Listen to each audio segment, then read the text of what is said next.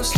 From the glory of heaven to this lame earth, a virgin gave birth. God wrapped the swaddling clothes. Welcome to Dad Up, the podcast show for dads about dads being dads. I'm your host, Brian Ward. Thank you for listening. If you are new to the show, I hope you enjoy listening.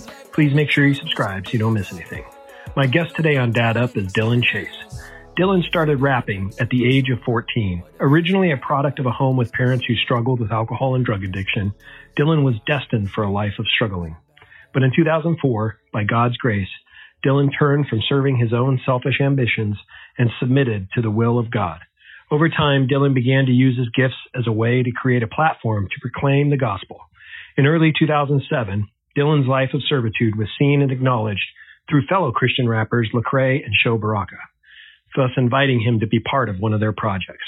Currently, Dylan continues to produce holy lyrics with a style and flair all his own, emphasizing being a walking testimony off the stage as well as on the stage of God's glory and redemptive power. Since that time, Dylan's Christian rap career has taken him to new levels. Recently, he released his 10th album, and you can find all his music anywhere you stream music. As a dad of four kids, Dylan knows far too well just how important his guidance is to his kids. After being raised in a troubled home and ultimately ending up homeless, he never takes for granted what God has blessed him with, and he wants to make sure his kids are cared for and loved. Dylan shares a lot of his wisdom in this interview regarding his role as a dad. One of my favorite guests that I have had the pleasure to interview. Please welcome Dylan Chase to Dad Up. I appreciate you being on the show today, brother. Oh, no, I appreciate the opportunity. I love talking about dad stuff. So it's cool. Cool. Well, let's do this for my listeners that don't know much about you. Um, tell me a little bit about your story, a little bit about your background. I'm kind of curious about it myself. You know, I've kind of looked you up a little bit, but um, I'm kind of curious about it myself. So tell me a little bit about your story, kind of what you're doing now, and then also um, uh, about your kids, how many kids you have, and all that. Yeah. Well, my name is Dylan. I was raised outside of Dallas, Texas. Um, you know, and from an early age, I saw the uh, the effects of not having a healthy relationship with a dad. You know, unfortunately, both of my parents were addicts. So uh, my mom is more of an alcoholic. My dad was more of a drug addict. But you know, they were codependent on each other, and and so everything kind of mixed and mingled into just a big mess growing up. And so I always had this broken relationship um, with my dad and, and a troubled family life. I ended up leaving my house for the third time when I was 16 years old. I just didn't really feel completely safe, you know, in my house and there was drug activity going on. Of course, I'm doing horrible in school. Um, you know, everything is just kind of falling apart. I go to live with my aunt for the third time in my life. I, I kind of showed up on her porch and man, by the grace of God, she took me in, but she was recently divorced. So there was no father figure in that home either and I still, uh, you know, didn't know what that was supposed to look like. So what do we do? We kind of just close close that uh, off, that kind of void in our heart. We just close it off and say, well, I don't need it. You know what I mean? It's, it's not needed. I don't I don't need a dad. I don't need that father figure in my life. And so I just really grew into a really angry and bitter um, teenage boy. You know. And some things happened the summer of my junior year where I was no longer able to stay with my aunt. And I kind of floated around from house to house. I mean, basically, I, I was homeless, but I never had to spend the night on the street or anything. I would just go spend the night at a friend's house for a few days and then find another friend. But, you know, my senior year started and I started running out of places I could stay the night at. It was a little bit harder to swing during, you know, a school week to have a sleepover. So two of my friends, uh, they were both brothers and they, they were both friends of mine. They approached their dad, you know, because he's kind of like, hey, why won't Dylan leave? You know, he's been here for th- three days. Why won't he go home? And they told him, hey, he doesn't have a home. And man, they they were nice enough to open up their home. And I'll never forget walking into their house um, my first week of my senior year of high school, and their dad looking me in the in the eye and say, Dylan, do you need a place to stay? And I was just kind of speechless at that point because it was you know, I felt some sense of shame and embarrassment. And I don't even think I was able to give him an answer, you know. And he took me in and boom, my world gets flipped and turned upside down because suddenly I see a strong male figure. His name was Dennis Dickerson Sr. he was one of those good dads that you knew loved you, but you also were a little bit scared of him. Um, he would throw away our gangster rap music. He would throw it in the trash. We would call our other friend to come pick it up out of the trash for us, and then the cycle would repeat. He would ask me hard questions. I remember one time coming home from school and he didn't quote this Bible verse, but pretty much he was asking me, what does it profit me to gain the whole world and lose my soul? And he loved his wife. Uh, he loved his kids. His kids respected him. They had a healthy reverence for their dad. And it was a great environment for me. But you know what? When you come from a place that's not functional, you don't do well with functionality. You almost crave dysfunction because that's the environment you used you're used to. So mm-hmm. when I had an opportunity to get out of that household and go back and move with my aunt where I had more freedom, I didn't really have anyone looking into my life and what was going on. Um, I left. I left and went back and finished my school year with my aunt. Around this time, I've taken on the responsibilities of being a dad. So I was a teenage dad. But that moment that I lived with that family, it stuck with me not only from the sense of what a father could be, what a father was meant to be, but also they were a family of faith. Um, you know, they went to church, and so that started to weigh on my heart. And uh, next thing you know, you know, I had a pretty um, dramatic just experience of uh, putting my faith in Jesus and being born again. And suddenly there was this new power and new desires in my life to just want to honor God for this thing He designed called family and ended up marrying, you know, my high school sweetheart. We've been married now for 14 years and we have four children. So, of course, there's the anom- anomaly Julian, who's 17 years old. And uh, then you have Malia at eight years old, Samara at five, and then our youngest, Josiah, is three years old. So God was working in you when you didn't even know it. Exactly. Yeah. You kind of look back in retrospect and you start seeing all the telltale signs that, wow, God was really leading me to this place. Hmm. Well, that's cool. Um, how did you get, how did you get into, I mean, I know you probably a long history of, of music, but how did you get into um, becoming an artist yourself? Yeah. You know, I always had this creative gift that God had given me. Um, and creativity, I always tell people that it was almost a survival instinct. You know, even going back to second grade, uh, not even realizing that, you know, seven year olds aren't supposed to, can't even really handle what I was going through. You know what I mean? But when you're, that's all I knew. It wasn't until I had kids on my own and I looked at my daughter when she was seven years old and I just thought, oh my goodness, all the stuff I'd already seen at seven years old, you know, was so traumatic that I would do things like write stories, read a whole lot, that kind of transition into writing poetry. Middle school came around and rap was a cool thing. And so I started trying to write rap music. And then by the time I was in high school, I mean, I was really trying to, I was out there performing in some of the clubs and I was trying to put out my own music and, and sell it. So I was pretty like, this is what I want to do in my life. I want to be an artist. And so after you know, my life switched and turned around and I was born again. I just kept kept making music and except now my heart had been changed, so my music has started to change. And you know, back in 2005, I was going to church at the same church that Lecrae was going to, and some of his friends who were already well along their way of being established as Christian artists. And so they kind of really helped model for me what it looked like to balance your faith and your music artistry. And so I mm-hmm. kind of just took their their pattern and how they were doing things and and went my direction with it. Hmm. That's cool. That now you uh, I, I, noticed you've got a song out that features Lecrae. Have you had the opportunity to uh, work with him? Yeah. So wow, you know, I have to say this this is going back, you know what I mean? But my very first album, I had nothing. I had no connections. I had no access uh, to a studio, and there was their studio was in the back of the church. And man, Lecrae let me record at the studio for free. No uh, kidding. Guy, yeah, yeah. He even uh, he produced probably half of my album and didn't charge me a dime. You know, I was wow 20 years old and newly married and had a two year old kid, and so he said, "Man, you just pick what you want, let me know, and if no one else is using it, you can have it." And I, I couldn't be where I'm at today without that kindness and generosity. And so yeah, we worked together way back then. And, and then, um, I think the last time we worked together was like around 2012. We did a song called All About God. And then he, he went to a whole nother, you know, one, they had relocated to Atlanta and then man, he, he went to a whole nother arena of success and things like that. So it's yeah. been a long time since we've, you know, been able to catch up. But yeah, that was super, super big during my foundation of getting started. Those guys helped me out so much.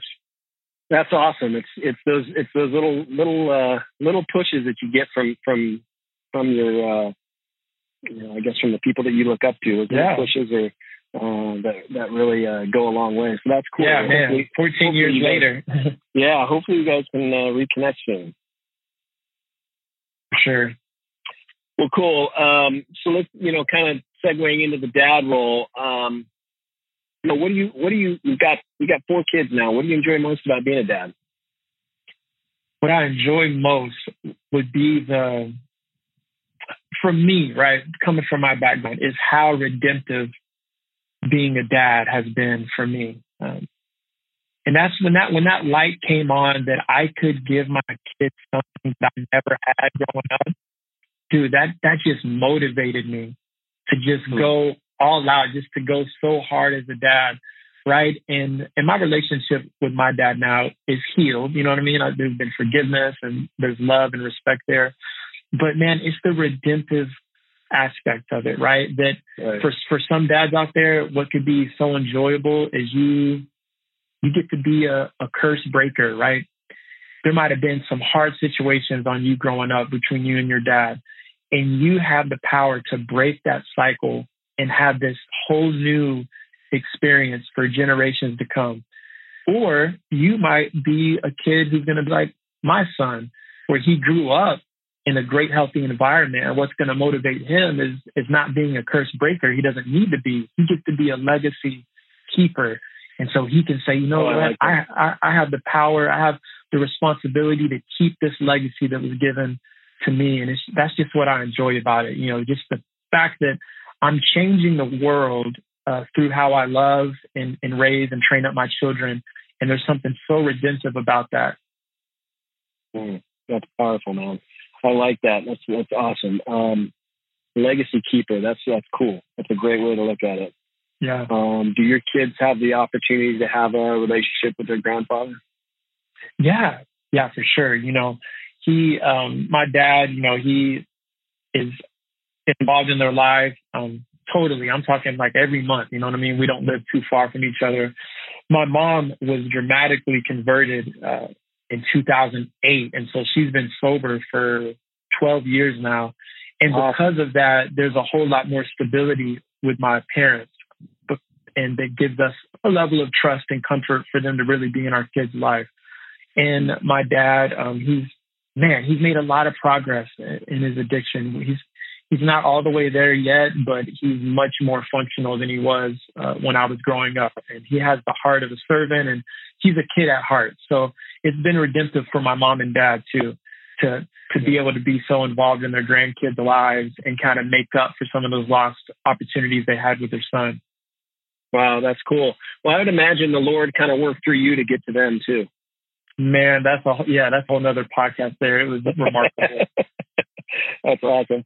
Well, what kind of uh, challenges do you face being a dad? I know you, you, you know, you've got, you're probably on the road a bit and, and all that, mm-hmm. and that can be kind of a challenge. But, but what kind of challenges? You know, we got we got challenges every day as dad. You know, you just got to man up and, and tackle. And one big challenge is, of course, to consistently love and honor their mom. I've found that, especially with my teenage son, that's gone uh, that goes such a long way. You know, your your teenager can have a lot more forgiveness and and honor you a lot more when they've seen you consist, consistently love and honor their mom. Um, mm-hmm. but you know, when when you're trapped in the house together all day and you're out of that regular rhythm, it's easier to to fall into getting easily offended and annoyed. And so, just trying to make sure I'm communicating that honor. And, and one of the biggest hurdles that, man, I want to say that I think I finally overcame uh, about six weeks ago, so very recent. The challenge was um, loving my teenage son. You know what I mean? Because I he he looks more much more like a man. You know what I mean? The dude probably has more facial hair than I do. he looks much more like a man than than that little boy. And because I never saw what it looked like for a man to love another man, even though that man is his son, I never really. So I was st- trying to figure it out, you know. And I think there was this sense that I was kind of holding on to what things used to look like it's like you kind of believe as a dad that your kid looks up to you because you're faster than they are, you're stronger than they are, you're smarter than they are, and they can't survive without you. And then as they become a teenager, hey, I'll admit it, Julian got smarter than me. He's not faster mm-hmm. than me. Well, he might be a little bit stronger, but I don't know. He's taller than me. He he outweighs me.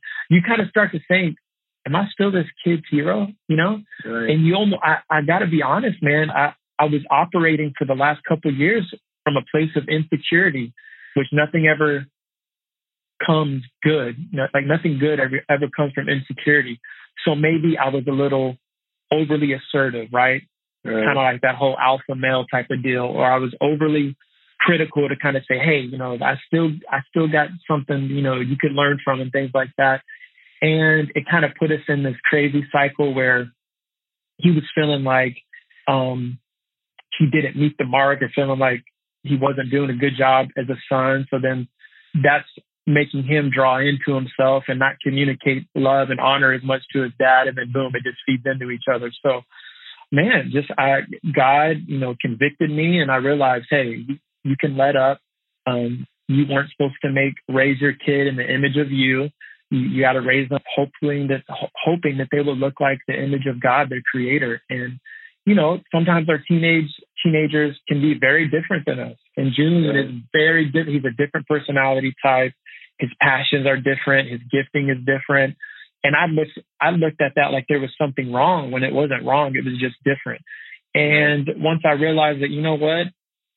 God needs him to be who he made him to be. He doesn't, the world doesn't need another, you know, Dylan Chase running around. And so just letting go of that aspect of me kind of being like the one guy told me we go from being our kids cop to their coach to their counselor and it was really hard for me to transition into just being a counselor for my 17 year old and uh, once i made that and overcame that challenge um, man it has been a different world i mean he's he's hanging out in the living room more than his bedroom you know what i mean so that mm-hmm. that's a good sign he's he's he's a joy to be around. And I think it's just because he's been so affirmed that we love him for him and and that he just feels empowered just to be himself and it's been good. Oh, that's awesome.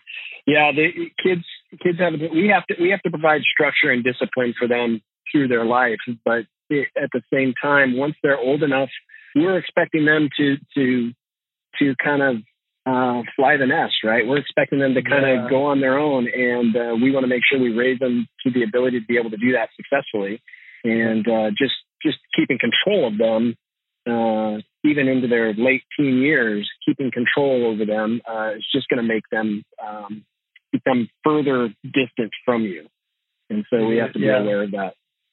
That's cool. What way did your life change when you became a dad? Now you became a dad as as a teenager. Um, Seventeen. So, um, yeah. Yeah. So it was a huge awakening to you as far as uh, you know your life's about to change drastically. But um, in what way did it change when you became that dad? Of course, you know, being that it was it kind of happened during the most selfish part of the human experience, being a teenager. I mean, that's one of the most selfish times in your life. And everything changed. You know, you're not, you're no longer living for yourself. Um, you're living for someone else. This this human life that is completely dependent on you.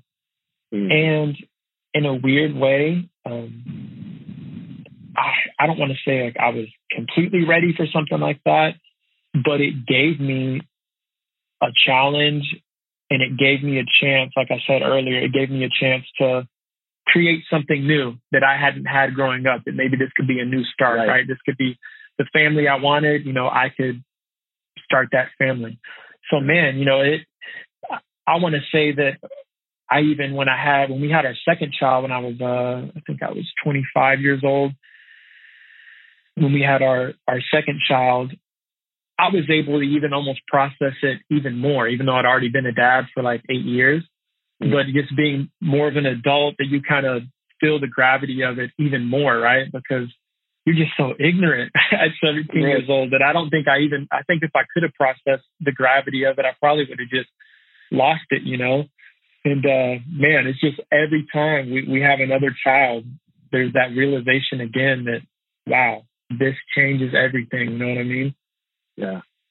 No, you're right. And it's funny, we grow up and we don't, we, you know, we don't have a, a manual on how to be a dad, but a young dad like you, uh, the only thing you have to go off of are the experiences that you've had, and the experiences that you had weren't necessarily the best. So right. your ultimate goal was to provide an experience for your child that was way beyond the experience that you had. And it's kind of the same way for me. My parents were were both around and very very involved with me, but um, when it came to outside activities, sports and things like that, they weren't involved because they were working. They had uh, full time mm-hmm. jobs and they just couldn't be there.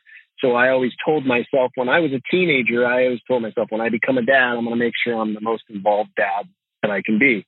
And that's what I've done to this day. And both my, I have two boys and both of them are, are older. One is 21 and the other one's 18. And since they were, you know, I've been involved in their lives in their, in their, for their entire lives, but, um, since they were, could play sports, um, I have been actively involved. I've been a coach on 95% of the teams that they've participated on. So it just gave me an opportunity to be that, be involved. And, and my youngest, my old motivator yeah, your upbringing. Yeah, and it, it, exactly. And I always knew that that's what I wanted to do. And my younger son, who just is about to graduate high school, um, finished his basketball, his varsity basketball season in high school uh, a couple months ago, and I have been the I have been the assistant coach on his team for the last oh, couple wow. years. So I've even got all the way up through high school. So um, it's something that's cool for me to that's be awesome. to experience, and um, he'll they'll my boys will certainly never forget it, and I hope that it's an it's a an experience that they will take on with their kids when they have kids. You know. Yeah, legacy keepers right there. Right, exactly. Um, now, when it comes to discipline, you've got kind of a wide range of of, of ages. Uh, obviously, yeah. the discipline is going to vary. Uh, but how do you and your wife handle the discipline side of things? Well, one, you know, it's very important to have these discussions with your wife before you become parents to make right. sure that y'all are going to be on the same page. So that's one thing we try to do is make sure that we're in agreement. Right. So we're not uh, like with Julian. Oh goodness, he's just he's a great young man. So we will very rarely have to, you know, what would really affect him is going to be like you can't, you know, have your phone, you know what I mean? Something like yeah. that, or video games, or, you know, you are going to be hanging out with your friend, but you're going to be staying home. Um, with our children, we've even found um, some of them respond. Now, one thing is like making sure that we respond to uh, their disobedience and not react to it which requires discipline. There's just a huge difference between reacting to something they did compared to responding to where, you know, you're, you're not uh, emotionally charged up. You're able to, to respond to it. And, you know, for the most part, it's, after that act of discipline occurs, um, our children are sitting up in our lap. You know what I mean? There's not, mm-hmm. it's not being divisive. It's, it's being redemptive. And, and we really try to center our discipline around a really simple gospel story. I mean, that might be crazy for some people, but we try to say, hey, you know, this is how God set up the world. Sin hurts, sin brings destruction, but hey, the good news is Jesus took that pain of sin for us on the cross and rose up again. But what you're about to get is called a spanking. It's very light compared to what sin could really do. And this is just to be a reminder for you that sin hurts. And that worked great with Julian growing up. That worked great with Malia. And we had to discipline, you know, physically pretty rarely. But then with uh, our third child, Samara, she's like, bring it on. You know, we were so, we were so shocked. We're like, wait, we've done this with two kids. And that's when we learned that your playbook for one kid, no, it's not copy paste. Right. And we found out for her, um, sending her to her room and saying, no, you, you know, you're in timeout oh my goodness, that that affects her a hundred times more than you know mm. A spanking you know on the bottom or anything like that. So that's where we kind of learn to assess every kid and, and what how they respond to it, how they receive it, and then make sure that however you administer it, that you're doing it in a responsive way, not a reactive way. Yeah, absolutely. You cannot react to to their um, to the to the misbehavior that they may be displaying or, or the things that they've gotten. You certainly have to respond in a way that's um, uh, forceful, but also um, encouraging. You know what I yes, mean? and consistent too. Consistency yeah. is big. Yeah, absolutely. Well, that's cool. Um, now, kind of a hard question. What do you what do you what do you wish you knew before you had kids that you know now? Oh yeah, a lot of it kind of ties into what I talked about with my teenager. And you know, they're our first kid, they're our guinea pig, you know what I mean? So right. we uh we we make our mistakes, we we learn. But I wish um I wish someone told me to really cherish those moments, which we all kind of say it, you know what I mean? Like, oh yeah, cherish the moments. But if someone really said, hey, I want you to know that you're raising one human being, that you're going to raise five different people, maybe more in that one human being. They're, they're going to be mm. someone totally different at one year old and they're going to be at five years old and at 12 years old and at 15 and that I would embrace myself for the change. Mm. I'm, there's certain areas of my life I don't like change. You know what I mean? I think about my wife, you know, I met her when she was about 16 and I was the same age. And, you know, we've definitely still changed, but we haven't changed as dramatically as going from being a week old to being 17 right. years old, you know, and just, I wish someone would have told me, um, to embrace, you know, and prepare yourself for the change and to not hold on too tightly because your kids are going to change, you know, they're, and they're going to change quick. And it's like, sometimes I, I wish I remembered, like, I wish I had a memory the last time I buckled Julian into his car seat, you know, all I was thinking of back then was like, oh, this is so annoying. I can't wait till he doesn't have to be in a car seat. Like, I don't even remember being in the car seat when I was a kid. Like, I don't know what the laws were back then, but I think I was just always in the back seat. And then now, in retrospect, I'm like, man, that, that would be, I wonder, like there, there was a last time I buckled him into his car seat, but I have no idea when that was. oh, that's awesome. Yeah. Embrace the change for sure. That's, yeah, they change, especially when they're, when they're infancy. They, I mean, they're changing daily then. Uh, oh yeah. But, uh, but their personalities will change teenage years to uh, early early adult years uh, even my older son who's you know like i said 21 he's still changing. I still see you know behavioral changes and things like that and interests and things that that, uh, that he goes on. And it's it's it's cool to see. It's something that that's always memorable. Um what do you uh dylan what do you hope your kids say about you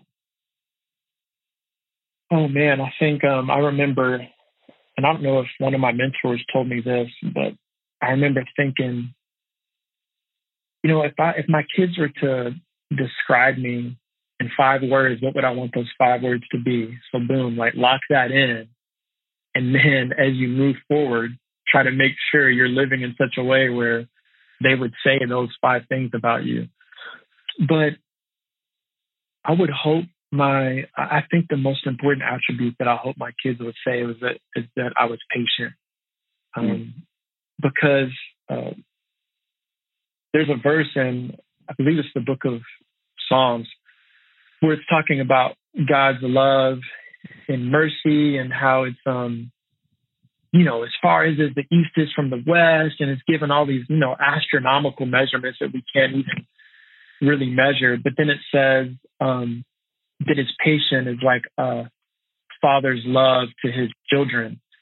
And it's like, it says, as a father shows compassion to his children, so the Lord shows compassion to those who fear him.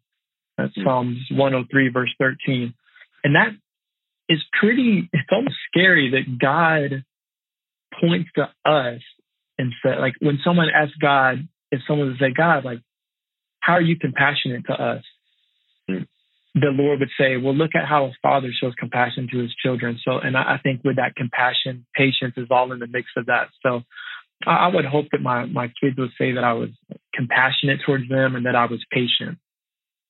Well, that's great. Thank you. Uh, thank you for sharing that. That's, um, that's compassion is, is certainly uh, something that we all hope our, our kids would say about us.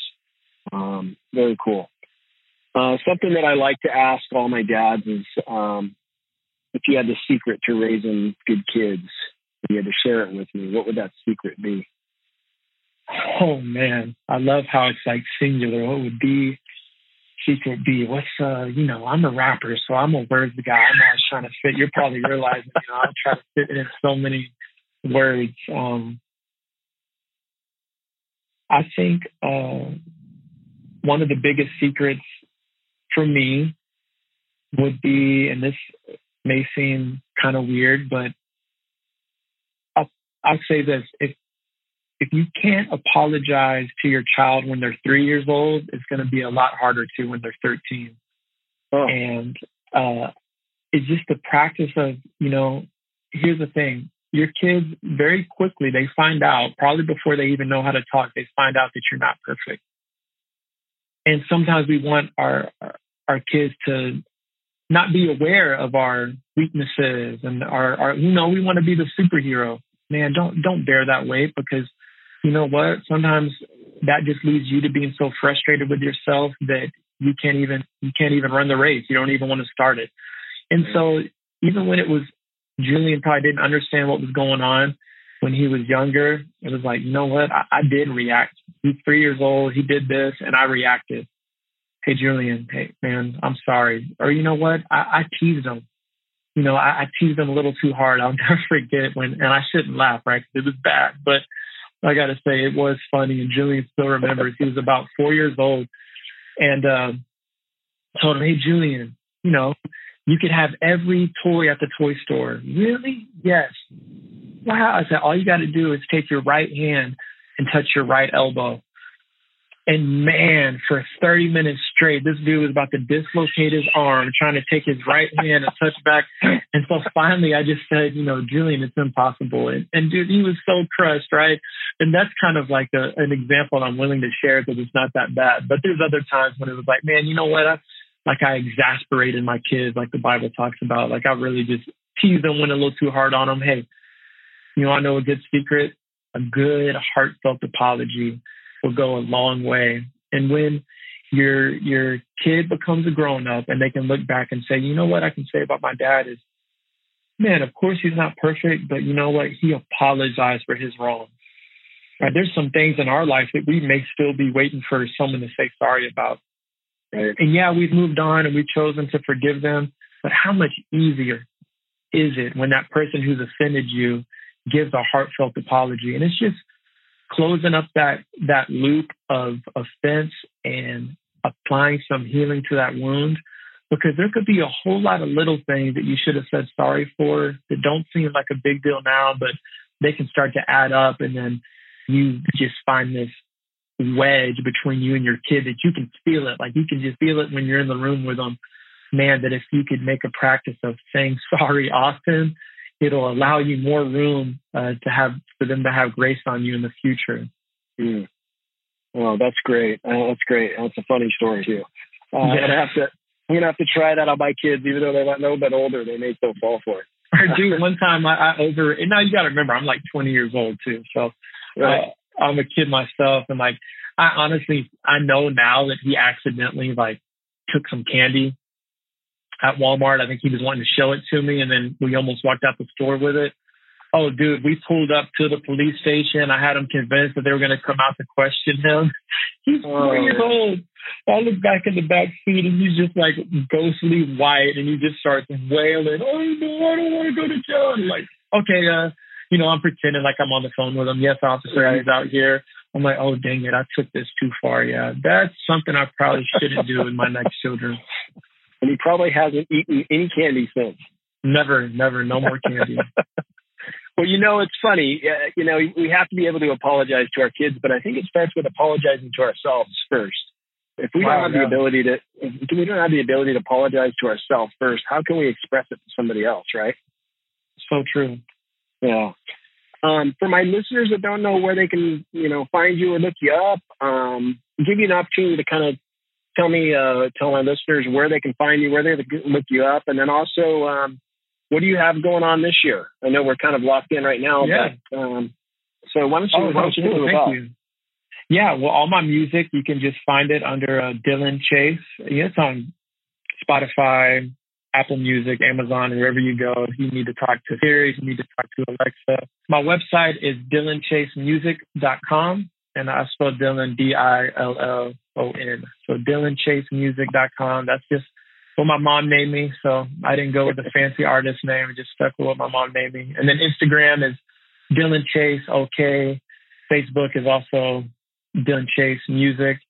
And yeah, you can even look that up on YouTube. I put out a lot of content and even spoken word videos and even a, a lot of stuff of what life looks like on the road. You know, half the time I I try to keep my family with me on the road uh, when I can, whenever we're driving places, and so that uh, we can experience that together as a family. So there's lots of cool, cool stuff there too.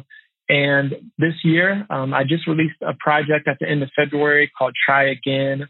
And then this summer, I'll be working on my next project, which will be called Grounded. And it'll be a real, you know, redemptive album talking about making sure that we're anchored, that we're grounded, in our relationship with Jesus so that we're not so easily shaken by this world around us, especially during times like right now, you know. So it's good to remain grounded. It's good for, for kids to see their dad and say, he's stable, he's steadfast, he's grounded, he's someone I can go to um, and know that I can trust. So, yeah. Cool. Cool. Well, I appreciate you sharing that. Um, and as I said before, uh, it's been a huge honor for me and, and pleasure to talk with you. I appreciate you uh, chatting with me on Dad Up about your uh, experiences, and uh, I look forward to uh, staying in touch, brother. Awesome, man. Thank you. Thank you again to Dillon for talking with me on Dad Up. I am sure you heard the love Dillon has not only for the Lord, but for his family. He is passionate and dedicated to being the role model his kids need him to be. There's no stopping his success as a rapper and as a dad. I'm excited to see where his music career takes him. Make sure you check out his music. I highly recommend it. Dillon represents the Dad Up community very well. Thank you as always for listening to the show. And as I said before, please subscribe. It is also so important to share the show with others. The only way the show continues to get noticed is if you're sharing and talking about it. If you have questions, comments, or suggestions for guests or would like to be a guest yourself, please let me know. You can message me on my Instagram page at Dad Podcast or email me at daduptribe at gmail.com. As always, I'm your host, Brian Ward. Thank you for listening. This is Dad Up.